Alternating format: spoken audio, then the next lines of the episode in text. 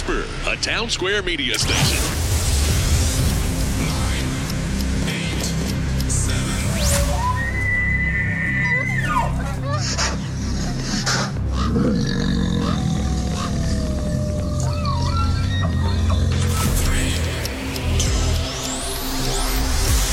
Stand by for Wyoming Hooking and Hunting Outdoors with your host, Drew Kirby. Okay,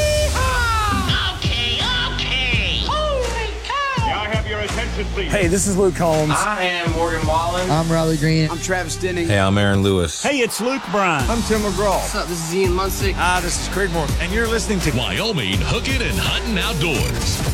My Country 95.5. Welcome back to another great week here on the program. Uh, lots to talk about today.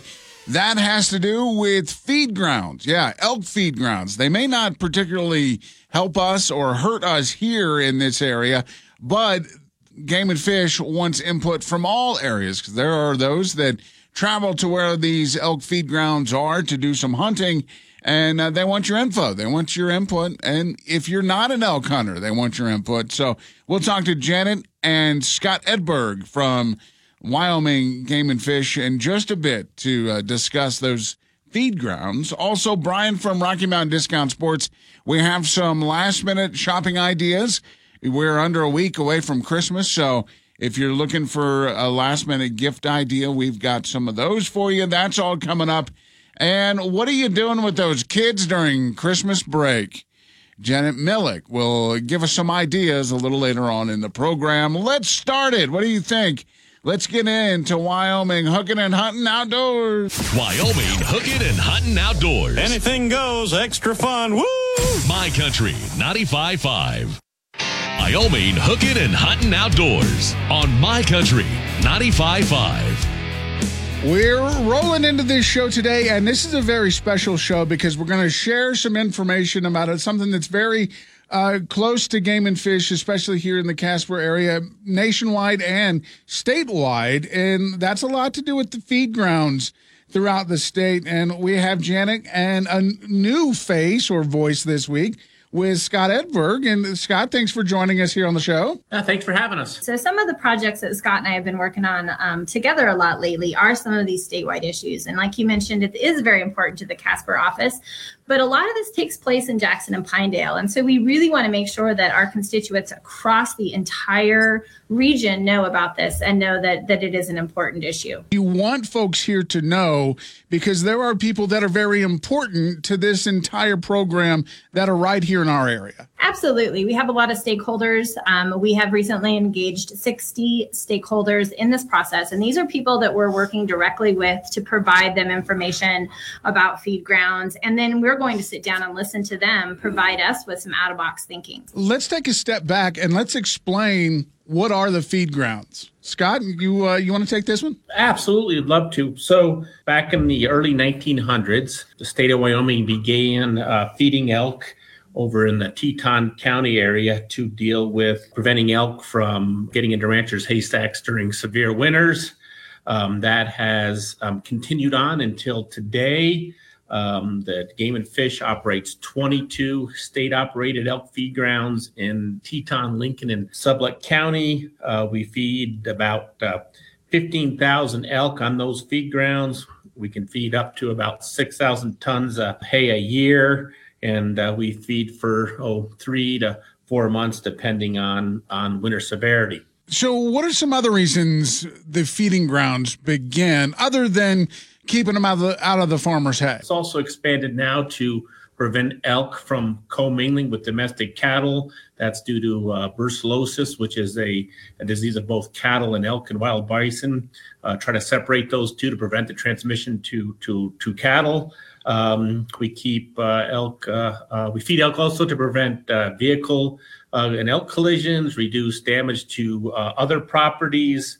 Allows us to maintain a very robust elk population, um, which is uh, above what our native winter range is available, and then it also reduces competition for other big big game species on those limited winter ranges in those parts of the state. So, so in your opinion, has the feeding grounds have they been a success? Well, you know, feeding is is a very complex issue. It carries with it um, biological, social, economic and political considerations that we take that we're taking into consideration. And you know, the future of feed grounds um, is the reason why we're putting this process together that Janet started with. And and our goal through this process that we'll get into here in a little bit is to develop a long-term feed ground management plan for the state's 22 elk feed grounds. This is not a, a process to look at closing feed grounds, but it's to, to look at everything related to feed grounds and how we will manage them and what they look like in the future, in the long-term future, not the immediate future, but actually into the long long-term future. So, Scott, how is the feeding program laid out? Um, you know, we have uh, two full-time employees. We we hire contract elk feeders throughout the the winter. That's a seven-day-a-week job. Um, it's definitely not a Monday through Friday job. Some of them are in very remote locations, 35 miles um, from the nearest road or paved road or uh, vehicle accessible road. You know, they have to snow machine in, stay uh, stay several several nights or the whole feeding season in a cabin in a remote area. So um, it's a very unique program to Wyoming. We have the biggest elk ground program of all the Western states. And again, it's been in place for well over 100 years and for a variety of reasons that I mentioned earlier. So, Janet, you guys are doing the second phase of this process. Are you doing it alone? Or are you, are you looking for outside help, or, or how are you really getting the information? So, so we started to look at all these questions, and we put together a schedule of shared learning. And I might add in this entire process that we have hired an outside consultant who we are working with to kind of guide us through this process. And so, with with the guidance of her, we have have really put together a, a pretty neat shared learning schedule. And what we're doing is is over the course of 13 weeks is we're putting together presentations whether it's through um, a live question and answer session that we're recording and then placing on youtube for people to view at a later date. We're we're really coming up with a way to present this information to the public to these stakeholders to to give everybody the same um, level of knowledge of, of what we deal with on a day to day basis with feed grounds. What are the diseases that we deal with? Um, what happens if you deal with disease number one and then disease number two reacts in a different way? Lots of different things that we're really kind of presenting to the public and we want people to know about. Um, I think people think sometimes it's just um, a black and white issue, but it really is not. There's lots of shades of gray all around it.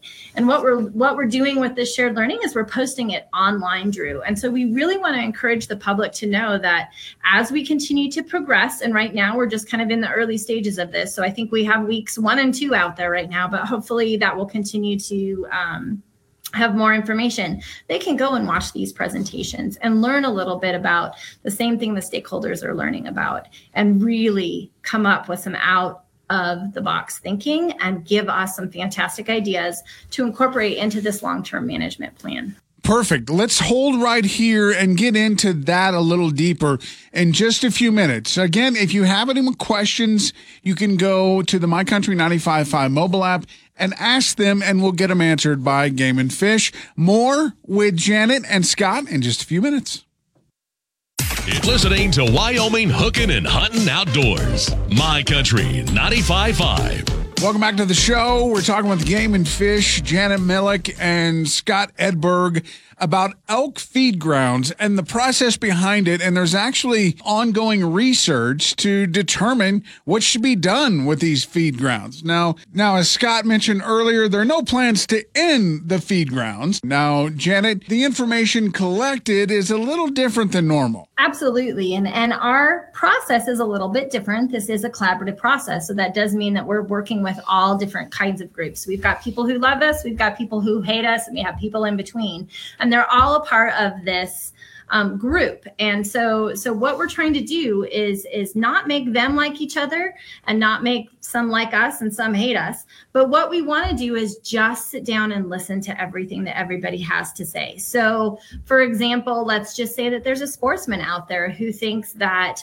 you know feed grounds are the best thing ever. He's going to say, you know, gosh, have you guys thought about keeping feed grounds open? And here's how you can do it. Blah or maybe you have someone out there who says, you know, disease is a real concern. Have you guys thought about stopping feeding? And here's why. Okay, here's what you can do to help keep those elk a healthy wildlife population. And of course, The Wyoming Game and Fish Department is the final decision decision making entity on these plans and the the recommendations that we put in there. But we just know that there are so many people out there with these these great ideas that can really help us move this forward in the future. And I want to point out that we have talked from the very beginning that those that work with game and fish are lovers of the outdoors. So, I mean, by no means are you guys trying to hurt any of the elk populations or any other big game at that. Exactly. That's one of the things that I think people really need to recognize. And Scott said it right out. This is not an exercise to close feed grounds.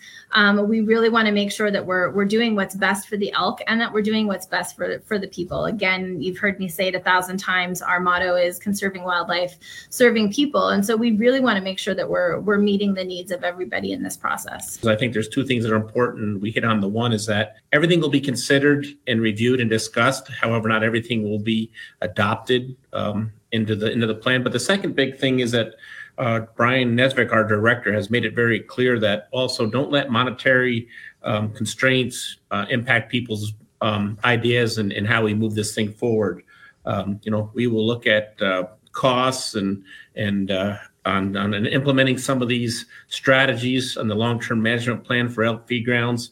Um, but again, we don't want people to be to be um, constrained by what it's going to cost um, we will take that in consideration if we have to. We'll look at how we, we would fund these um, ideas um, if it's outside our current budget capacity. Basically, if you have ideas, don't worry about the budget. Just get the ideas in. Very well said. So, how can uh, those that maybe aren't up on these different sessions get in on it? So I think first of all is just getting onto the internet, watching these different um, week longs, or you know, they're not a week long, but they're labeled by weeks. The different the different sessions that we have. So week one and week two are all about disease. So you can get on there and learn about all the diseases that that are on the the feed grounds, and then from you know about february to middle of june we're going to work to develop and write a long-term management plan. At that point we're going to take it out to the public and so there will be an opportunity there for people to really make formal comments on this presentation if they haven't in fact spent more time ahead of time communicating with us.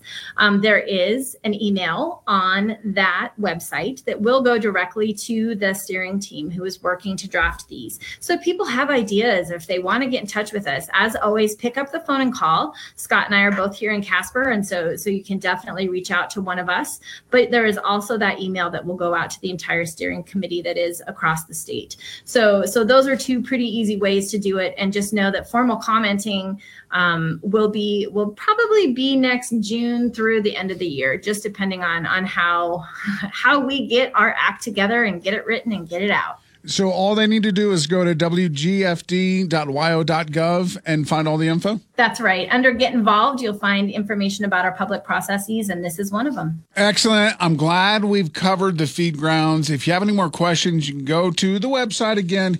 It's wgfd.wyo.gov. Scott, thanks for joining us. And Janet, as always, thanks a lot. It's Wyoming Hooking and Hunting Outdoors on My Country 95.5. Rocky Mountain Discount Sports, the place to stop in and check out all the latest that has uh, come in recently. If you're looking for some stocking stuffers and sitting with Brian and Brian, uh, we've been talking a lot about some of the stuff you guys have recently got in and, and nine millimeter shells. I mean, you guys are uh, sitting pretty there. Well, we got a pretty good shipment of uh, federal, and uh, we've got a lot of uh, 22 mag, 22 long rifle. We did get some nine millimeter in, so I think the days of being afraid to go out and shoot are, are over for a little bit, and uh, prices have kind of stabilized. We haven't seen a lot of price increases, so now just uh, need to get those orders that we've got out there. But with Christmas coming up, I mean that that ammunition's a pretty nice little stocking stuffer. Yeah, I, I don't know that anyone would ever complain about getting some 22 shells or nine millimeter shells. No, no, that's uh, that's one of those things that a guy can't have too much of. Now, uh, maybe you need a new 22 to go along with those shells. You guys have a great selection. Yeah, we actually uh, have a really good selection of uh, kids uh, 22. Those those crickets and savage rascals. Those are always a great first gun for kids. Little bolt action, one shell at a time. Doesn't doesn't cost mom and dad a whole lot to shoot it.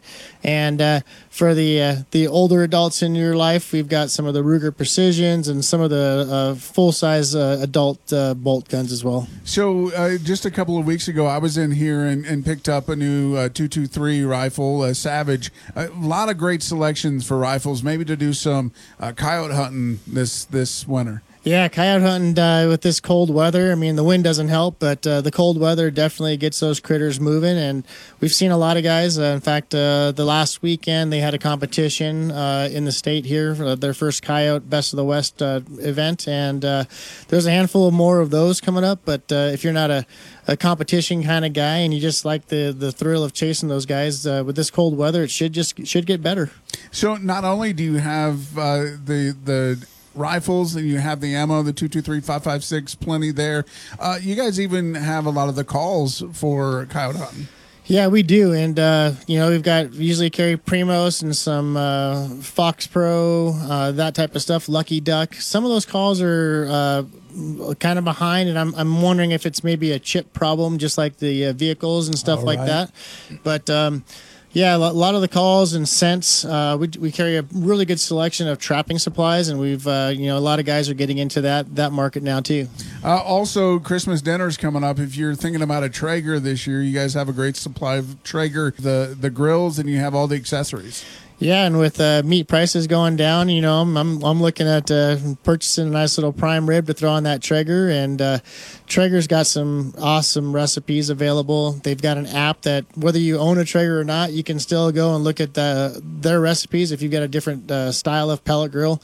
But uh, we've got some great seasonings. We've got about eight or nine different flavors of pellets, everything from the hickory to mesquite to turkey flavored, whatever you want. So What I like about the the grills, the Traegers especially, there are lots of accessories to go right along with them. there's a there's a there's so many good recipes now, and one of the newest things that uh, Traeger came out with is they have a meatless uh, or wireless probe that just Bluetooths to your phone. So whether you have a Traeger or you just have a green egg, whatever the case is, it's a wireless probe that you stick in the meat. It uh, you can monitor it from your uh, from your phone, so you never have to get off the couch. How great is that? now can you just figure out how to get a beer delivered to you, right? Fido. Uh, you know, uh, also we're going to be hitting the time of year where we're going to have ice. You know, we've kind of been waiting for the ice to to set in, but uh, ice fishing and and cold weather gear, we've got it all here. Rocky Mountain Discount Sports. Yeah, you know, and, and everybody loves chasing those fish, especially that first ice on. Uh, we're we're really struggling with good safe ice right now, but uh, we're we're getting our basically our end of year minnow deliveries, and we've got plenty of stock for live bait. We're starting to get those maggots and the, those other little uh, live bait options available, and we, we're gonna have ice here before you know it. And guy better get those tip ups, you know, re restrung and uh, ready to go. Get out here and check it out. Of course, uh, if maybe you have a sports lover, outdoor lover in the family, and a gift card is up their alley, they uh, have lots of gift cards here to Rocky Mountain Discount Sports, CY Avenue in Casper. Come on by, Brian. Thanks. Thank you. Now It's Wyoming hooking and hunting outdoors on My Country 95.5. All right, Janet. So, uh, ask game and fish. That's what we're doing right now. Uh, This is a time of year that's kind of odd for parents because, uh, well, kids aren't in school because of a little break. That's right. The holidays are here, and and it is. While it's fun because we get to spend time with family and we get to to be doing all the fun things that holidays bring with them, there's always that. Hey, mom, I'm bored. Hey, mom, I'm bored. Um, and so so I have a list of ideas of things that people can do to get their kids outdoors during the holidays this year. So, how simple is it for people to keep their kids entertained when it comes to outdoor life? Well, in Wyoming, we're really lucky and it is pretty easy. And our director, Brian Nesvik, has an initiative called Inspire a Kid. And so, around this Inspire a Kid initiative, we have a fantastic checklist called the YO 100. And the YO 100 is a list of outdoor activities that kids can do all year round. And so, so there's a lot of things on here that um, you can do for the summer, and there's a lot of things on here that you can do in the winter. And I would just encourage people to go online. And if you go to the website under Get Involved, you can find the Inspire Kid YO100 checklist, or you can just search that up in the the search bar and, and maybe you can find it too. But it's fun things like this is what i know i'm going to make my kids be doing is chop and gather firewood so that we can have a little outdoor fire and do a little bit of s'mores and hot chocolate and kind of think about you know what we've done over the past year outside and kind of have some some reminiscing about the good times and and even the bad times this year. And and so that's always fun to get kids out and and uh, let them to get kids out and let them enjoy um, some wood chopping. Which is a, a good thing to know how to do anyway, in case you get lost outside or, you know, to be Yeah, helpful. And and I never have an axe involved, just as an FYI. It's more of stick breaking, which they enjoy much more anyway. There's nothing more fun than whacking your brother over the head with a really big stick. So yes, we've been there, we've done that. But there's there's lots of other things um, to get to go ride your bike on snow. I mean, that's a, a new and fun skill. I know if you you know any of the fat tire um, bikers out there, check out the Fat Fish Racers. That a lot of them have the bikes now that you can you can ride in the snow. And and although snow comes and goes here this year. Um, it is always a fun thing. And, and this year, you probably don't even need to have a fat tire bike to get out there and go riding. I like that you can go right to wgfd.wyo.gov and find out all of these things to get those kids busy and not just let them sit there on their tech. That's exactly it. And don't forget that when the snow flies, you can have them looking for tracks of their favorite animals, and that can even be some mice in your backyard. Awesome. Thanks, Janet. You can definitely go over and see more information about what to do with the kids at wgfd.wyo.gov.